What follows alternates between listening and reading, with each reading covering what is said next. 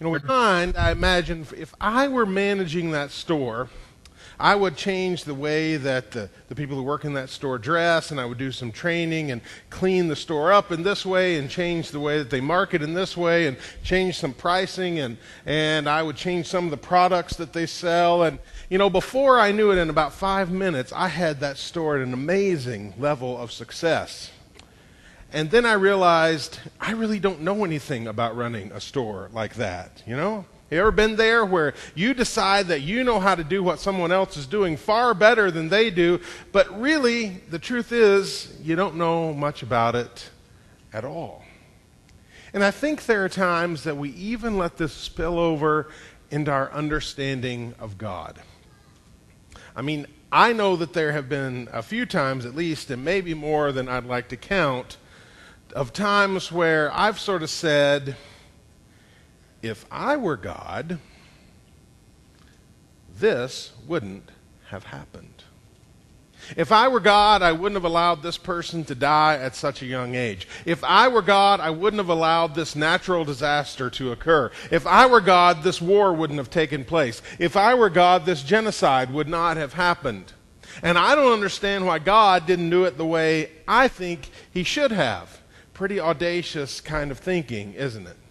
For us to somehow think that we know better than God. But I think there are times that we do that. And today I want us to think about some of those times where we don't understand what God is doing, where we don't understand why God has allowed something really bad to happen to, to us or to someone that we love or to someone that maybe we don't even know, but still it breaks our heart that it's happened. Today we come to the end of a series that I've called Praying with Greatness. We've been looking at some great Old Testament prayers, some of them by amazingly faithful people, and some by people who struggled in their faith, but at one moment sort of got what God is all about and prayed to Him. And today we come to the book of Job. You know, when, when I hear people say uh, the Bible is, you know, it's a book that was written 2,000 years ago, and really it's not re- very relevant to everyday life in our world. My response is often, I'm not sure they've read much of the Bible. Because it amazes me that Scripture so often speaks to the issues that we are discussing in our culture today. Think about it. The book of Ecclesiastes attempts to answer this question what is the meaning of life? You think anybody deals with that question today? Uh, the book of Song of Songs or Song of Solomon talks all about love and marriage and sex. Do we ever talk about that in our culture? Pretty sure we do. And the book of Job attempts to answer this question Why do bad things happen? Why would a God who is completely good allow really bad things to happen in our world. And it grapples with that question for 42 long chapters. And today I want us to think a little bit about that story. Maybe you'll remember how it goes. It begins with an interchange between God and Satan. And they're having this conversation, and God says, You know, Satan, have you, have you ever noticed the amazing faith of this man, Job? I mean, he is faithful to me in every way. And Satan says, Yeah, God, I've noticed. But you know what? The reason he's faithful is because he's got everything that anybody could want. He's got a wife, he's got kids, he's got money, he's got health, he's successful. Of course, he's faithful to you because you've given him everything. And God says, Okay, you go at it. You go at Job, and you'll see what a faithful man he is. And Satan did just that. So, in a, in a series of events that happen in fairly quick succession, Job loses his family, he loses his wealth, his success, he loses his health. Everything is gone. And yet, Scripture says, even in the midst of that, Job did not sin. But what did happen was Job had three friends. And Scripture says they came to sympathize and encourage Job. Now, Job was in one of those situations where who needs enemies when you got friends like this? Because for from chapter 2 all the way down through chapter 37, these three friends say to Job basically this Job, the reason all this happened, all this bad stuff, well, basically, it's your fault. You brought it all on yourself. God is punishing you because you've done something wrong. This is a sign that God is displeased with you. So you did this. It's your own fault. And, and part of the way through, we have one other friend that shows up, and we think, wow, this is going to be a guy of reason who's going to speak something important into the life of Job. And he says the same thing. So you've got this interchange these long passages where, where Job's friends speak and then he speaks. And a friend speaks and then Job speaks. And often what Job says is, I don't get this. I don't understand why God is doing this. I mean, if God has all the information I have, He should have done something different. God should have had a different plan than allowing me to experience all this misery. And so He challenges God. And these are not short. I mean, these are long speeches that Job makes along with all his friends. And that runs from chapter 2 all the way down to chapter 37. It's hard going if you read through the book of Job because that's what it says. And then everything changes in chapter 38. Because God has heard enough. And God shuts down this conversation between Job and his friends, and he basically calls Job forward and says, Okay, answer this for me. Who do you think you are? Because I'm God. And I don't think you understand that. And I don't think you understand your place before me.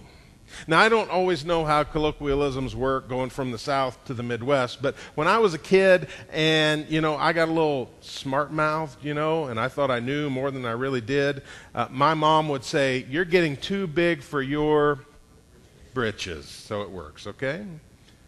And it's as though God is saying to Job, Job, you're getting a little too big for your britches to talk to me the way you just did. That's not okay. By the way, Job, can you make grass grow in the desert? Because I can. Let me describe a sea monster for about a chapter. Can you tame that sea monster? Because, Job, I can. Do you really realize who you're dealing with? And when God gets finished with his answer to Job, we find the prayer that I want us to read today. It's in Job chapter 42. It's just six verses. It's amazing how Job has gone from these long speeches, going back and forth with his friends, and after God speaks, he doesn't have a lot to say because God has sort of silenced him. These are the words that he prays.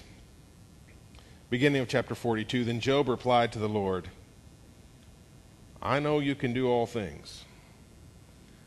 Job has heard it. He's heard what God can do. No purpose of yours can be thwarted. You asked, Who is this that obscures my plans without knowledge?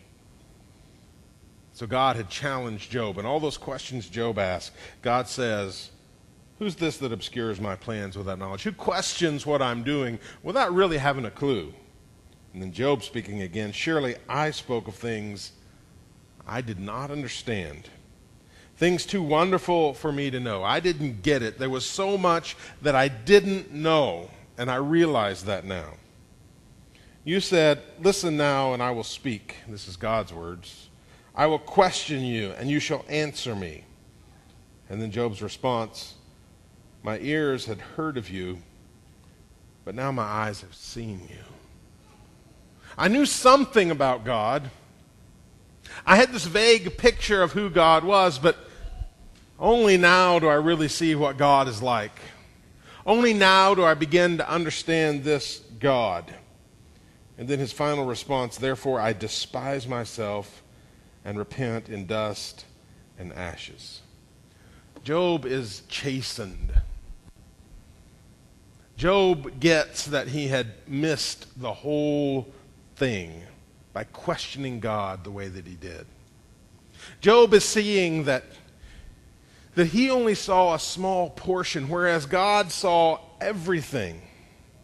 And that was really God's point. Job, you don't know what you're talking about. Job knows that he saw something of God, but now he's got a much fuller picture. And in the end, his response is repentance. He knows this is not the way I can relate to God. This is not what God wants from me. And I've got to talk to God in a different way. And so, what's the lesson we learn from this passage? We can't take God's place. We've got to understand God's place and we've got to understand our place. And they are not the same. When we attempt to be in God's place, we're going to mess things up and we're going to ruin our relationship with God. It's when we understand who God is and who we are that we can begin to relate to God in the right way. Now, one of the things that we've learned, seems like over and over in this series, is that when we read through these prayers of the Old Testament and really study them, what we find is that we learn more about God than we do about anything else. And I think that's true in this whole interchange in the last three chapters of Job that we see going on. We learn more about God than we do about prayer. So, what do we learn about God? We can't take God's place. What does that mean? Well, I think part of the message of Job is it's okay to ask this big question why does bad stuff happen? In fact, that's a good question to ask. If it weren't an okay question to ask, why would we have 42 chapters in the middle of the Old Testament attempting to answer that question? You see, God can handle us asking the difficult questions. We've seen that at work all through these prayers. And if you read through the book of Psalms, you'd see people asking God very difficult questions over and over and over again. That's all right. But what we have to understand is that God is bigger than our questions in several ways. First of all, God knows our suffering. God knows our suffering. When we come to God with all these questions, God, why did you allow this to happen? God, why did you allow this to happen to somebody I love? Why did you why did you make this happen sometimes is the question we want to ask. We forget that God knows so much more than we do. And he knows the fact that what stands behind those questions is our suffering. That did not go unnoticed by God. God understands what suffering is. He saw his son die on a cross because of my sin. But God's understanding, not just of my suffering, God's understanding of the world, of creation, is bigger than my understanding, too. You see, I ask God those questions because what I can see is what's going on right here and right now, in this time and in this place, what's right in front of me. But what God sees is so much bigger. God can see everything, not just my experience, but God can see everything that led up to this moment. And God can see everything that will happen in the future. And while I look at this moment and say, God, why didn't you do this? And why did you do this? And I know there's a better plan than what really happened. I don't really know how changing things would affect the future. I don't really know how my plan might cause disaster later on. And I also don't know how God can take some very bad things that might be going on right now and redeem them in powerful ways to make a huge impact on lives that I may not even be aware of. Because I can't see that. I don't see all that God sees. And so here I am questioning God because he doesn't look at the world the way I do.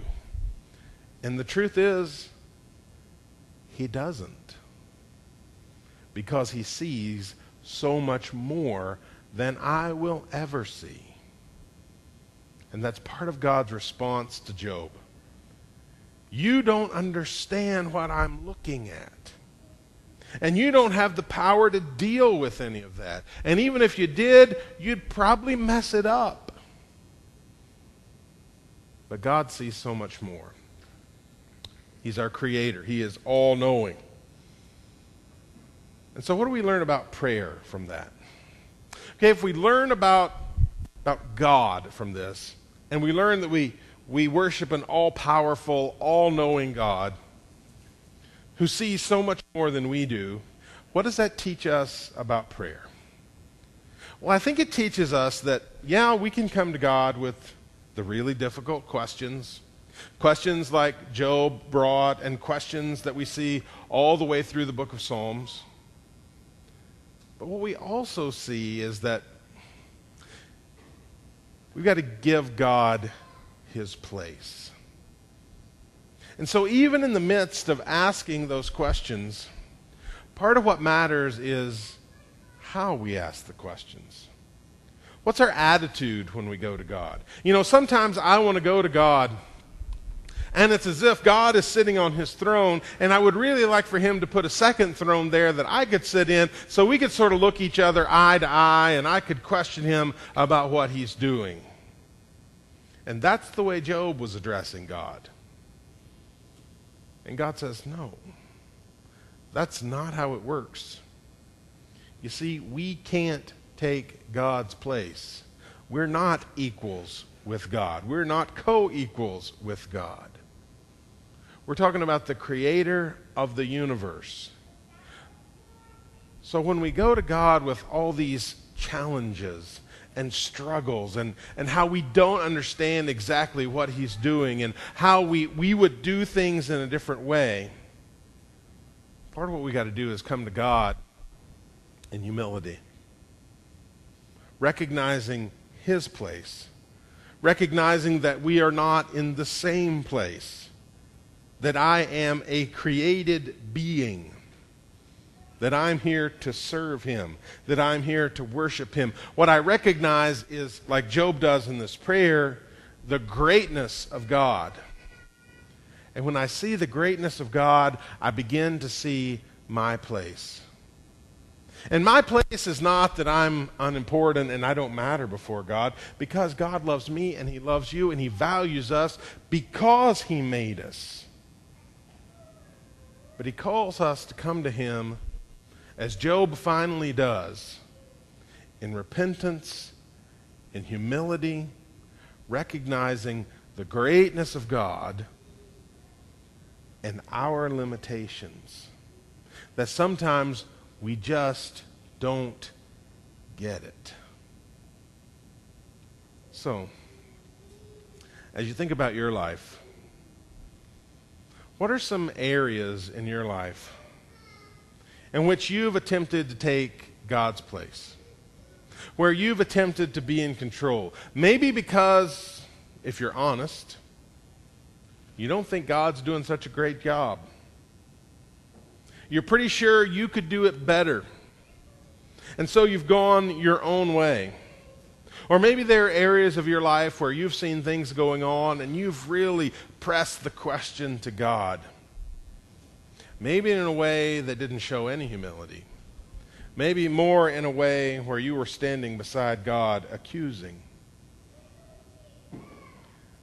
How do we take those things and turn them around and take them to the creator of the universe, the one who loves us, the one who sent his son to die for us? How do we take them in such a way that we are showing him honor and showing him praise and yet expressing the difficulty of life. I think it's all about going to God in prayer and showing him we know who he is because he is God. And as long as we remember this, we're in good shape. He is God, and we are not. Let's pray together. God, we confess that there are times when we've not acknowledged your place, when we've attempted to take your place. God, we repent, just like Job. We repent just like he did, knowing that we need to acknowledge that you are God and we're not. So, God, we pray you'll help us to understand. We pray you'll give us insight. But we pray that you'll also lead because we need you to be in charge. Pray it in Jesus' name. Amen.